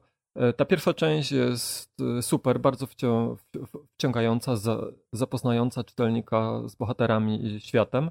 Natomiast w tej drugiej jest tam taki moment, e, kiedy główny bohater podróżuje w czasie. Nie wiem, czy mhm. pamiętacie. Mhm. W ramach takiego wykładu. To ten moment jest faktycznie napisany tak. Moim zdaniem on w ogóle do fabuły nic nie, nie dodaje, jest absolutnie zbędny i nawet nie jest ciekawie napisany sam w sobie. Można go spokojnie pominąć bez jakiejkolwiek straty, jakby. To, to był jakby jedyny taki moment, kiedy trochę się nudziłem czytając tą książkę. A tak, pomimo, że znałem praktycznie ją, praktycznie ją rzecz biorąc na pamięć, bo czytałem już ją wiele razy, to z dużą przyjemnością doczytałem do końca.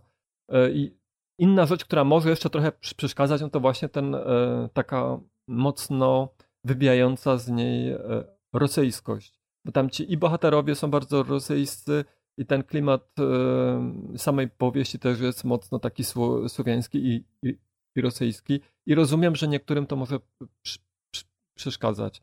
Natomiast, e, natomiast humor moim zdaniem się nie, nie zestarzał i samo to takie podejście do, naukowe do magii. Dzisiaj to e, jest masa takich książek, to jest, w zasadzie zrobił się już cały nurt tak zwanego urban fa fantazy bardzo lubię ten nurt i ta książka jest moim zdaniem jednym z takich bardzo udanych e, pre prekursorów te, tego nurtu. Ja tej książki nie czytałem akurat poniedziałku, ale poniedziałek e, zachwalał mi y, często i zawsze y, mój tata, który w swojej bibliotece z czasów PRL-u miał właśnie kilka strugackich i, i, i też to kiedyś chciałem przeczytać i właśnie zafrasowała mnie ta wasza dyskusja, ale zgodzę się z tym, że z tych strugackich, co czytałem, to ten język może być taki toporny, radziecki, wręcz odrzucający, męczący e, trochę. E, na przykład w powieści Las. Ja czytałem coś takiego, co było chyba wydane mm, w duecie e, w Polsce z jakąś inną powieścią. Nie pamiętam już, co to było. To był właśnie Las. Z jednej strony las, jakaś magia, a z drugiej strony właśnie fantastyka.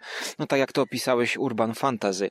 Ale to, co mnie najbardziej z tej waszej tutaj krótkiej wymiany zdań zainteresowało, to właśnie to, to nawiązanie do filmu Tenet, a właściwie e, do motywu e, wbrew wskazówkom zegara, tak? Tutaj właśnie wypowiedziałem przed chwilą tytuł książki Filipa K. Dicka, czyli e, chyba Time Out of Clock chyba w oryginale, a w Polsce jest to wydane jako po prostu wbrew wskazówkom zegara, gdzie mamy książkę, w której czas leci do tyłu. No i oczywiście mm, no teraz zapomniałem jeszcze przykład jednej książki, która to robiła, ale ja byłem tenetem rozczarowany i zastanawiam się, y, co tutaj może mi ten poniedziałek Strugackich dać, czego Christopher Nolan nie może mi dać w kwestii tej odwrotki czasowej. E, tenet mnie też trochę rozczarował. Nie wiem, czy z tych samych powodów, co ciebie trudno powiedzieć. Swoją drogą taka ciekawostka, ja też za zainteresowałem się Strugackimi dzięki mojemu tacie, który miał w bibliotece właśnie kilka książek Strugackich. I ci pierwsi Strugaccy, zresztą masa fantastyki, którą czytałem po raz pierwszy, to pochodziła z biblioteczki mojego taty. No to e, ci pierwsi stru, Strugaccy, poniedziałek między innymi, no tak którego samo. czytałem wie, wiele razy, to właśnie z tej biblioteczki pochodził.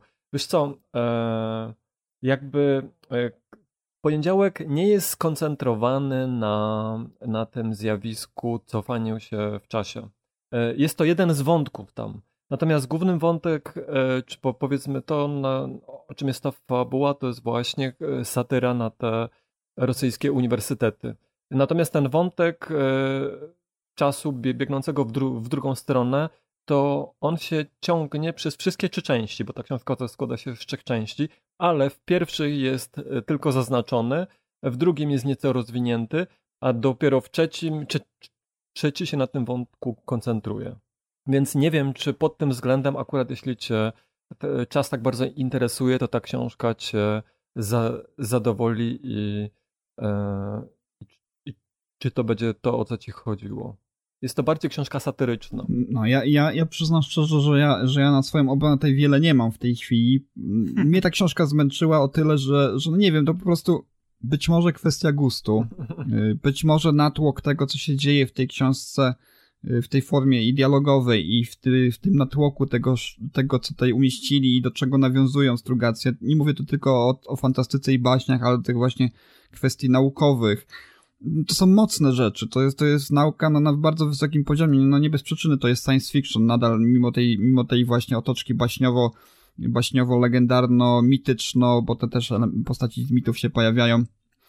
Mimo tego to nadal jest fantastyka, to właśnie jest ta właśnie konwersja tej magii, prawda, na, na, na e, taką zaawansowaną, wysoką naukę. To mnie trochę zmęczyło. Tak, bo oni tam do, tam, tam oni do magii, a właśnie mnie się -hmm. to mhm. podobało tam oni do tej magii podchodzą w sposób taki ściśle naukowy. Biurokracki też, naukowy i biurokra biurokratyczny bym powiedział, nie? Że to jest tak, taka... Ale ten, tak, ale ten biurokratyzm jest właśnie moim zdaniem też yy, bierze się właśnie z tej satyrycznej z tego satyrycznego klimatu książki. Może tak, tak, tak mówiłem, no może nie, nie słowiańskość, słowiańskość mnie tak zmęczyła, to taka typowo y, wschodnia, prawda, rosyjska słowiańskość, ale ta sowieckość tej książki, o tak bym bardziej powiedział. Bo to wszystko jest takie zbiurokratyzowane. Yy... Wiesz co, no to jest, ta, ta książka bardzo mi przypomina na przykład, tak jak były te książki pisane przez polskich autorów, też fantastyczne właśnie, w okresie PRL-u, kiedy wiesz, nie, nie można było wprost -hmm. krytykować systemu, w związku z tym wymyślano jakiś e, istniejący w przyszłości na przykład społeczeństwo i, i tam to tak krytykowano. Obchodziło się cenzurę. O ile my mamy jako taką w naszej pamięci, prawda, czy też znamy chociażby z historii Polski, z, z filmów Barei, przynajmniej tak, tą, tą naszą tej rzeczywistość tej, tej okresu PRL-u, tak dla mnie nie miałem konkretnego zaczepienia, nie miałem fundamentów, żeby złapać kontekst tego, o czym tam, do czego konkretnie nawiązują w tej warstwie właśnie y, prześmiewczej, satyrycznej, wyśmiewającej właśnie system czy też biurokrację yy, radziecką tego okresu, więc to, to chyba no, wydaje mi się mankamentem. Właśnie, no, bardzo no, ter, proste to jest. Tak, ale wiesz, co innego, kiedy ty, kiedy ty y, masz to gdzieś we krwi, tak, synergicznie w swojej, swojej pamięci w jakiś sposób, a co innego, kiedy, kiedy no, jest to dla ciebie w jakimś stopniu obce, tak, jeżeli to jest... Ale wiesz, ale jest to, ale to co mówisz, jest to generalnie wpisane w, w rdzeń yy, radzieckiej fantastyki naukowej. Mhm. Yy, Zgadza się, ale jeśli on nie czyta ogólnie ogólnie rzecz biorąc rosyjskiej fantastyki, bo ja, ja na przykład czytam i to sporo. W zasadzie czytałem więcej rosyjskiej fantastyki niż polskiej, więc wiesz, e, jemu może brakuje tego kontekstu, bo u nas w Polsce tak naprawdę nawet ludzie u, u, urodzeni, wiesz, długo po tym jak się PRL skończył, to i tak mają to tak, przekazane tak, od rodziców, tym, tak, od tak. krewnych, bo o tym się rozmawiało. Wiesz, to nie jest tak, że możesz o tym nie wiedzieć. E, z kolei właśnie jak e, kompletnie jakby nie czytałeś rosyjskiej fantastyki, to też jakby nie zdajesz a, a, ani e, tego, jak tam, w, jak to mm. wy, wyglądało, to też, wiesz, brakuje ci tego kontekstu, który wtedy jest łatwiej zrozumieć właśnie e, ten, ten humor, który i o co tak naprawdę cho chodzi w tej powieści. Ale, w, obronie, w obronie Rafała e, to ja mogę powiedzieć, że e, kontekst to jedno, a drugie to czy nadal po latach ta książka się sprawdza. E, mieliśmy pisarza rosyjskiego e, Michaiła Buchakowa, e, który oprócz Mistrza i Małgorzaty, który oczywiście też miał wątki fantastyczne, powiedziałbym, to mieliśmy też jego kilka nowelek, stricte, no nie może science fiction, no troszkę science fiction o fantastyczno-naukowych, bezpiecznie powiedzieć, na przykład Fatalne Jaja. E, to też było w Polsce za czasów PRL-u e, przerobione na słuchowisko radiowe, Fatalne Jaja i to właśnie był taki przykład takiej fantastyki, jak e, na przykład w Polsce pisał Szulkin, na przykład Kamil Fiałkowski chyba też robił takie, czyli chcemy system skrytykować, ale musimy stworzyć jakiegoś szalonego naukowca, który e, z jakimiś nadprzyrodzonymi e, zjawiskami się zmaga. No i gdzieś w tle jest też krytyka tego systemu, no tak jak na przykład w Mistrzu i Małgorzacie. Ale tutaj, e, no, być może po prostu już, kiedy pewne czasy minęły, ta książka po prostu nie działa. I nawet jeżeli e, opowiedzielibyśmy całą historię, no to może ta książka jest e, czymś, co sprawdza się tylko w danym kontekście e, Kult, czasowym. Kulturowym, że jeżeli... tak powiem. Nie, mi się zdaje, że Strugacy są mimo wszystko ponadczasowymi pisarzami. I no ja tutaj się nie mogę się zgodzić, bronią. faktycznie. Ja, ja się nie zgadzam, bo dla mnie, dla mnie jednak jest ona w jakimś stopniu anachroniczna właśnie w tej warstwie przyziemnej, w tym do czego nawiązuje. Je- Dla mnie to jest niezrozumiałe, tak? Te, te zależności biurokratyczne, przepychanki kadrowe jakieś, prawda? Uprzedzenia w stosunku do jednych pracowników do drugich. y, rozumiem skąd to Ale ja może... nie wiem, wi- ty nigdy nie pracowałeś w biurze? No, tak, ale to wiesz, jest inna rzeczywistość, inna mentalność No trochę zupełnie, tak, prawda? ale z drugiej strony, e, bo e, ta książka nie To, jest to jest to, jakby... co Karnaj zawsze określa, wiesz, y, tym określeniem homo sovieticus. No po prostu to jest coś, co y, jest trudno przyswajalne w niektórych, w niektórych okolicznościach po prostu. A tu jest tego, mi się, mi się wydaje, że ponad tym wszystkim właśnie tutaj Strugacy piszą właśnie warstwą fantastyczną, y, fantastyczną co? naukową. To jest, to jest chyba najbardziej istotne w tej Ale wiesz co, książce. Strugacy, Strugacy są na tyle, na, na tyle dobrymi pisarzami, że oni się wybijają ponad Mhm. Wiesz co, tego Piotrze. My, w pewnym nam momencie. trudno się jest wypowiadać jako osobom, którzy jakby, mm, wiesz, No trochę e, tak. Mm, żeby znaleźć się tak w skórze Rafała, który jakby, wiesz, nie ma o Prze- tym... Przesiąg, przesiąg Anglic, a, a Anglią już. No, być, by, by, być może tak. Musiałby to przeczytać ktoś, kto faktycznie też nie ma tego kontekstu i wtedy on by określił. Bo na przykład ja teraz czytając to po latach, to dalej mi się czytało to świetnie i jako Polak, bo ja mam wrażenie, że tam, że to się też równie dobrze na, nacząsa z, wiesz, z takich s, s, Tak, słowiańskich, ale też takich- polskich, takich- takich- tak, e, tak. m, wiesz, Przy- rzeczy, przy- które są w, tak, tak. do, dokładnie w, w, w urzędach, w biurach i tak dalej, taka typowo biurokratyczna Co praca, nadal wiesz. istnieje. Dokładnie tak. I to nie jest wyłącznie jakby domena Rosjan, czy nawet kiedyś była, ale jest dalej.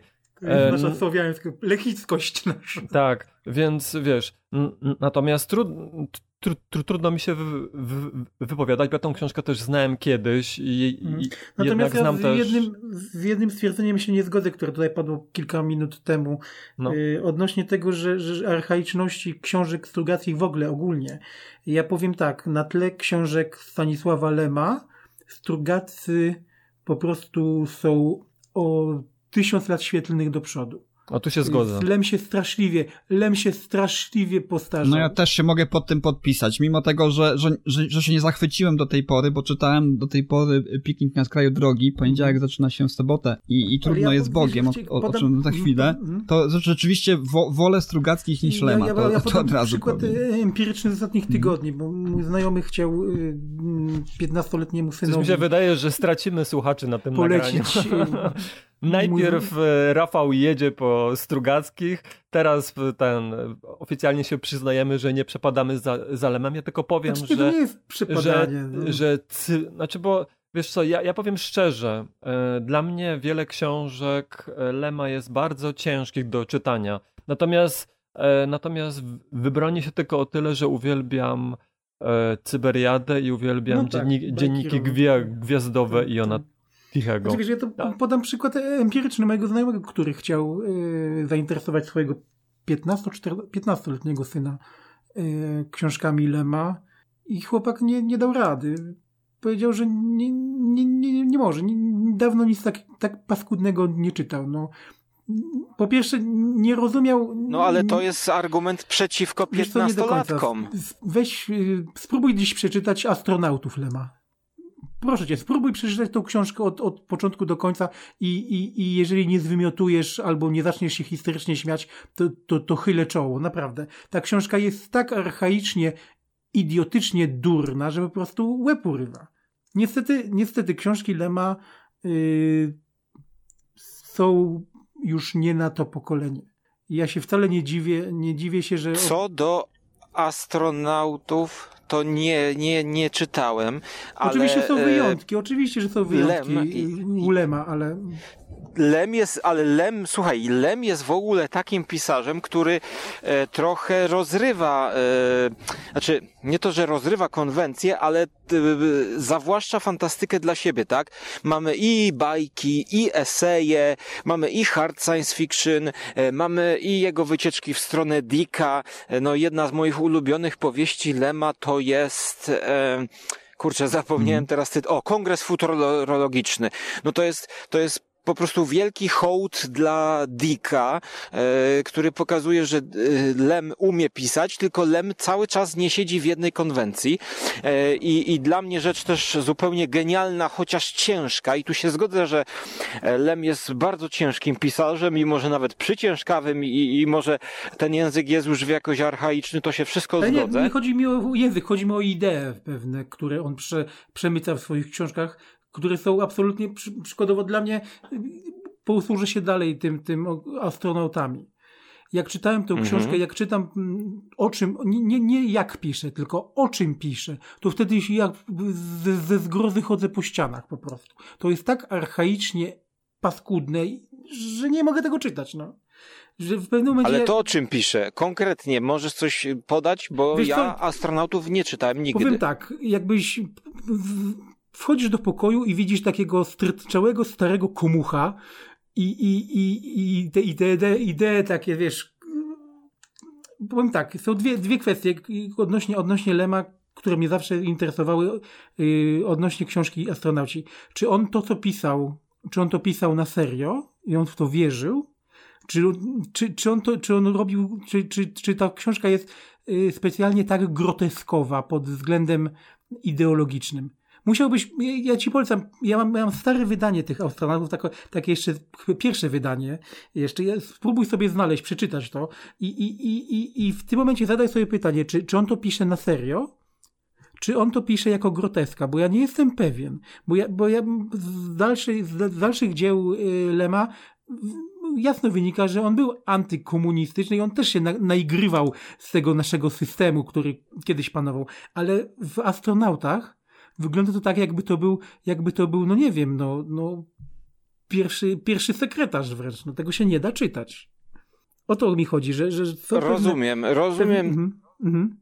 Ten argument, znaczy rozumiem, tutaj e, no nie znam się niestety na biografii e, Lema, e, więc być może miał Nie, on jakieś no, on on różne... był krytykiem, był krytykiem Różne osób- epizody mógł mieć. PRL-u i dlatego, dlatego, dlatego daję ten znak zapytania odnośnie astronautów, szczególnie ja t- tą Mhm. książkę zawsze podkreślam, bo to jest ten, ta książka to jest taki mój cierń, cierń w oku, prawdę mówiąc. I zawsze się zastanawiam, się też kilku, kilka Aha. osób y, pytałem znajomych, którzy też często lubią, lubią ym, science fiction i, i, i są ekspertami od Lema i lubią Lema. I zawsze zadawałem im to pytanie, czy, czy w książce Astronauci Lem się naigrywa z systemu, czy, bo to jest dosyć stara książka, czy on jeszcze, czy jeszcze jest na etapie, y, który przeżywali sporo, sporo pisarzy, nie tylko Wiary nurtu science fiction, kiedy jeszcze, kiedy jeszcze uważali komunizm za, za, za coś, co, czego, co jeszcze może być czymś w miarę, w miarę dobrym. Czy, czy jeszcze mieli, czy, czy, czy już im te klapki z, z oczu opadły, czy jeszcze nie. I, i zawsze mnie zastanawiało, czy, czy na jakim etapie był Stanisław. Lem, pisząc astronautów, bo są pewne takie fragmenty w tej książce, które są, a jak się je czyta, to, to człowiek się łapie za głowę. Mhm.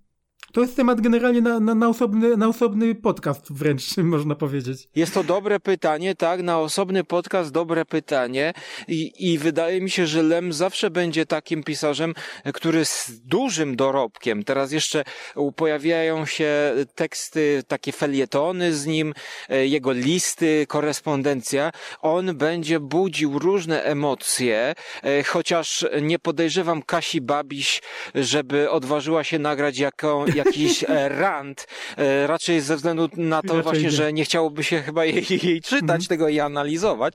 Jest to, e, no powiedzmy, literatura przez duże L, pod tym kątem, że Lem zawsze chyba był takim pisarzem, który mógł pisać e, powieści obyczajowe, tak? A on z jakiegoś powodu ciekawego sięgał po, e, po fantastykę. Też Lem rozpatrywany był do Nagrody Nobla literackiej, e, a może to były dywagacje ówczesnych publicystów, e, e, chociaż dzisiaj też się to na to natrafia.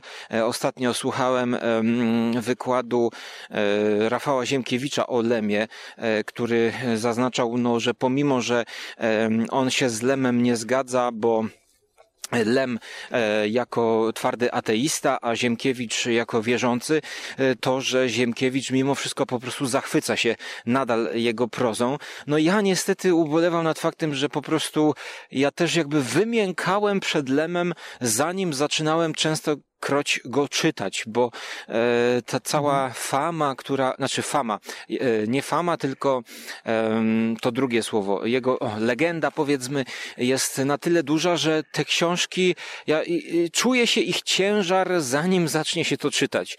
I, i, i bardziej mnie zadowalają jego felietony e, i przede wszystkim postmodernistyczna gra z konwencją, którą e, uprawiał w tak zwanych apokryfach, e, jest to już końcowy fragment kariery Lema, gdzie e, Lem mówi tak. E, Mógłbym napisać pełno książek jeszcze, ale napisanie jednej książki to jest ogromna ilość czasu. Dlatego ja napiszę esej, esej, który będzie szkicem nienapisanej książki, tak? I, I to wszystko po latach zostało zebrane w takim e, tomie apokryfy, gdzie po prostu są to szkice nienapisanych książek. E, no i jako, e, jak, jako, że jestem miłośnikiem ogólnie tego postmodernizmu, czyli Borgesa, Cortazara i Marqueza, no to to się pięknie mi wpisuje w, w te takie krótkie opowiadania. Nie wiadomo, czy to science fiction, nie wiadomo, czy to jest felieton, nie wiadomo, czy to jest esej. To jest coś pomiędzy.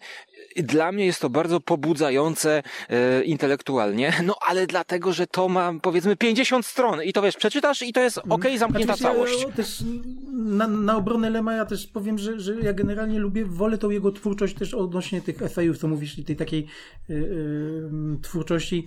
W momencie, kiedy on, zauważ, jest pewien taki moment w, w karierze Lema, kiedy przed i po. Przed pierwszy etap to jest taki, kiedy on mm, bardzo wierzył w ten rozwój y, ludzkości, w ogóle w naukę, wierzył jako, naukę jako coś, co, co podniesie człowieka, jak, tak, jak tego Ikara do, do, do, do słońca. Natomiast y, w pewnym momencie Lem, y, i to widać w jego tekstach, szczególnie właśnie w tych, których y, przed chwilą wspomniałeś, czyli, czyli różnych artykułach też, których też sporo napisał przecież, Lem stracił wiarę w naukę mocno. W pewnym momencie. I w człowieka I chyba też trochę. Widać w człowieka, w naukę y, i w to, że, że nauka może y, wynieść właśnie człowieka na te, na te, na te wyżyny właśnie. I to, to z jednej strony jest trochę smutne, ale z drugiej strony y, daje to taki pewien bodziec do, do, do rozmyślań i, i wtedy wydaje mi się, że wtedy te, te, te szczególnie te twórczość Lema mocno zyskała, szczególnie w tych felietonach, bo on też sporo felietonów też stworzył przecież. Tak. I, i Dylematy. Form, y, więc y, tak, tak, tak. I to wtedy było takie dosyć, dosyć świeże i też trochę jednej strony jest smutne, no bo wiadomo, Lem był w tym swoim pierwszym okresie bardzo, bardzo, y, y, y, tak jak mówię, nauka była jego, no może nie Bogiem, ale, ale bardzo wierzył. Tak jak, jak większość autorów w latach 50., 60., tak, tak, tak uważała. Ale w pewnym momencie, nie wiem dokładnie kiedy ten moment nastąpił u Lema, on całkowicie mm, y, zmienił, zmienił swoje, sw- tą pozycję i, i No ciekawe, tak tak, ciekawe czy Dukaja będzie czekał e, podobny los. E, Pisarz, który też jakby e, zaś we współczesnej Mhm. nauce i, i we współczesnych e, wróżbach na temat temat nauki e, siedzący. Zobaczymy, jak jego los się potoczy i, i, i jego tutaj pogląd. Natomiast e, ostatnio przesyłałem e, kolegom właśnie wywiad z Lemem i, i muszę powiedzieć, że te jego rozmowy z nim podobają mi się być może nawet bardziej niż jego książki, czytanie jego tak, tych tak, książek. Tak, tak, tak, to dokładnie tak. I on tam mówi taką, wydaje mi się, szczególną, ważną rzecz, że no nauka, nauka, poruszają temat tej nauki, że, że tyle jest tej nauki, że obecna nauka, to on nie jest w stanie tego przetworzyć. Proszę zobaczyć tutaj. Pokazuję na stolik. Na tym stoliku leży e, stos gazet naukowych z Ameryki ściągniętych specjalnie dla mnie. Proszę pana, czy pan myśli, że ja jestem to w stanie przeczytać wszystko? Czy pan myśli, że ja jestem to w stanie wszystko przeanalizować? A przecież jutro będzie kolejna przesyłka kolejnych naukowych publikacji. Proszę pana, dzisiaj człowiek nie jest w stanie tego wszystkiego przyswoić i to jest jakby cały dramat tego. I um, on to mówi chyba na przełomie lat 90. i, i roku 2000. E, więc, więc to już wtedy e, zaczynała się ta bomba informacyjna e, po prostu e, no, rozpierzchać, czy, czy wybuchać po prostu i, i, i również w tym samym wywiadzie chyba mówi o, o internecie i, i o tym, że to, co już się dzieje i zaczyna dzieć w internecie, no to też go przyprawia o e, dreszcz emocji. I jeszcze trzeci, Trzeci element, prawda, że jak ludzie czytają, to nie rozumieją, a jak rozumieją, e, to zapominają. No i, i, i tak. to jest taki Ale paradoks. Odbiegli od tematu. Znaczy myślę, że wiesz, że Strugaccy, e, Dick, e, Lem, no to najwięksi pisarze, to można jakoś tak uzasadnić, że to cały czas jesteśmy w, w tym samym gronie. W nurcie, tak. tak, wielkiej literatury z Słuchajcie, SF. dopóki rozmawiamy o tak, książkach i fantastyce, to jak najbardziej jesteśmy w, te, w temacie. Od... Nie, nie, ale generalnie odnośnie chętnie bym taki osobny podcast właśnie o, o fantastyce naukowej jak się zmieniała przez ostatnie dekady, czyli, czyli lata 50., 60., 80. i 90., bo to jest bardzo, bardzo ciekawa kwestia dla mnie w szczególności. Bardzo, bardzo lubię mm. o, mhm. tym, o, tym, o tym mówić, tak więc y, można by jakiś osobny podcast o tym Dobra, o tym, ale słuchajcie, e, póki co to chyba będziemy już kończyć. E, dziękuję wam bardzo za to, że znaleźliście czas, że czytacie książki, mm. że znajdujecie czas, żeby o tym porozmawiać, podyskutować, podzielić się swoimi wrażeniami i opiniami. Mam nadzieję, że udało nam się jak najwięcej osób jednak zachęcić e, do jakichś e, nowych książek, tak. do sięgnięcia i tych książek z lat 60., które jakoś zdominowały dzisiejsze nagranie, ale także może do jakichś nowych tak. pozycji. Ja, ja, jeszcze na koniec, zanim się, zanim się pożegnam, powiem, że, że dam, jeszcze, dam jeszcze jedną szansę. Yy Strugackim, tak. Znaczy Strugackim generalnie daje cały czas szansę, bo czy, czytam, czytam to zbiorcze wydanie, które, które właśnie wyszło. Czytam właśnie Trudno być Bogiem i to jest w tej chwili, przynajmniej mm, jestem w połowie, jest to moja ulubiona z, z tych nowelek zawartych tutaj. To jest taki książka o, o właśnie historyku, który zostaje wysłany na inną planetę, która jest niżej cywilizacyjnie, gdzieś na etapie średniowiecza i tam gra rolę takiego, takiego szlachcica, Oczywiście ma dostęp do różnego rodzaju y, takich e, gadżetów i umiejętności, które są wyżej rozwiniętej cywilizacji, ale musi tam odgrywać właśnie człowieka na, na, ich poziomie, nie może za bardzo ingerować w tę, w, tę, w tę cywilizację. Bardzo ciekawe to jest, to jest fajny motyw, bardzo mi się podoba, świetnie napisana ta książka w ogóle, dużo bliższa wydaje mi się, bo, bo średniowiecze dużo bardziej lubię niż okres właśnie yy, PRL-u i tych, tych, tych, tych, tych elementów, które właśnie zawarł y, struga, zawali Strugatcy w poniedziałek, zaczyna się w sobotę. Są tak, takie też wątki troszeczkę, można powiedzieć, sarmackie się pojawiają, co też jest mi bardzo dobrze znane i, i, i, i lubię to w literaturze więc to jak najbardziej. No jest, jest też kontynuacja, o czym, o czym tutaj Michał nie wiedział. Bajka o trójce, kontynuacja poniedziałku zaczyna się w sobotę. ja chyba o tym słyszałem, tylko nie wiem, czy ja to czytałem. Musiałbym sobie... Więc może tak. tego świata jeszcze raz powrócę, zobaczymy, jak to się tam zmieniło, bo ta książka zdaje się powstała 4 lata po, po, po oryginalnym poniedziałku zaczyna się w sobotę, więc zobaczymy. Na pewno będę kontynuował w tej chwili, nadal doceniam wartość tej literatury, natomiast no, nie jest to coś, co u mnie u mnie się zapisze w, w, mój, w mój kanon literatury e, science fiction. Więc tak, na zakończenie e, jeszcze. Dziękuję tak. bardzo w takim razie i zapraszam na nasze, nasze następne nagrania. Do usłyszenia. Cześć. Tak, Do trzymajcie się. usłyszenia. Cześć, cześć. Żegnam i do There's usłyszenia. so many books to choose. Get on board, you just can't lose. Books expand your mind, it's true. Reading books is good for you. I love reading.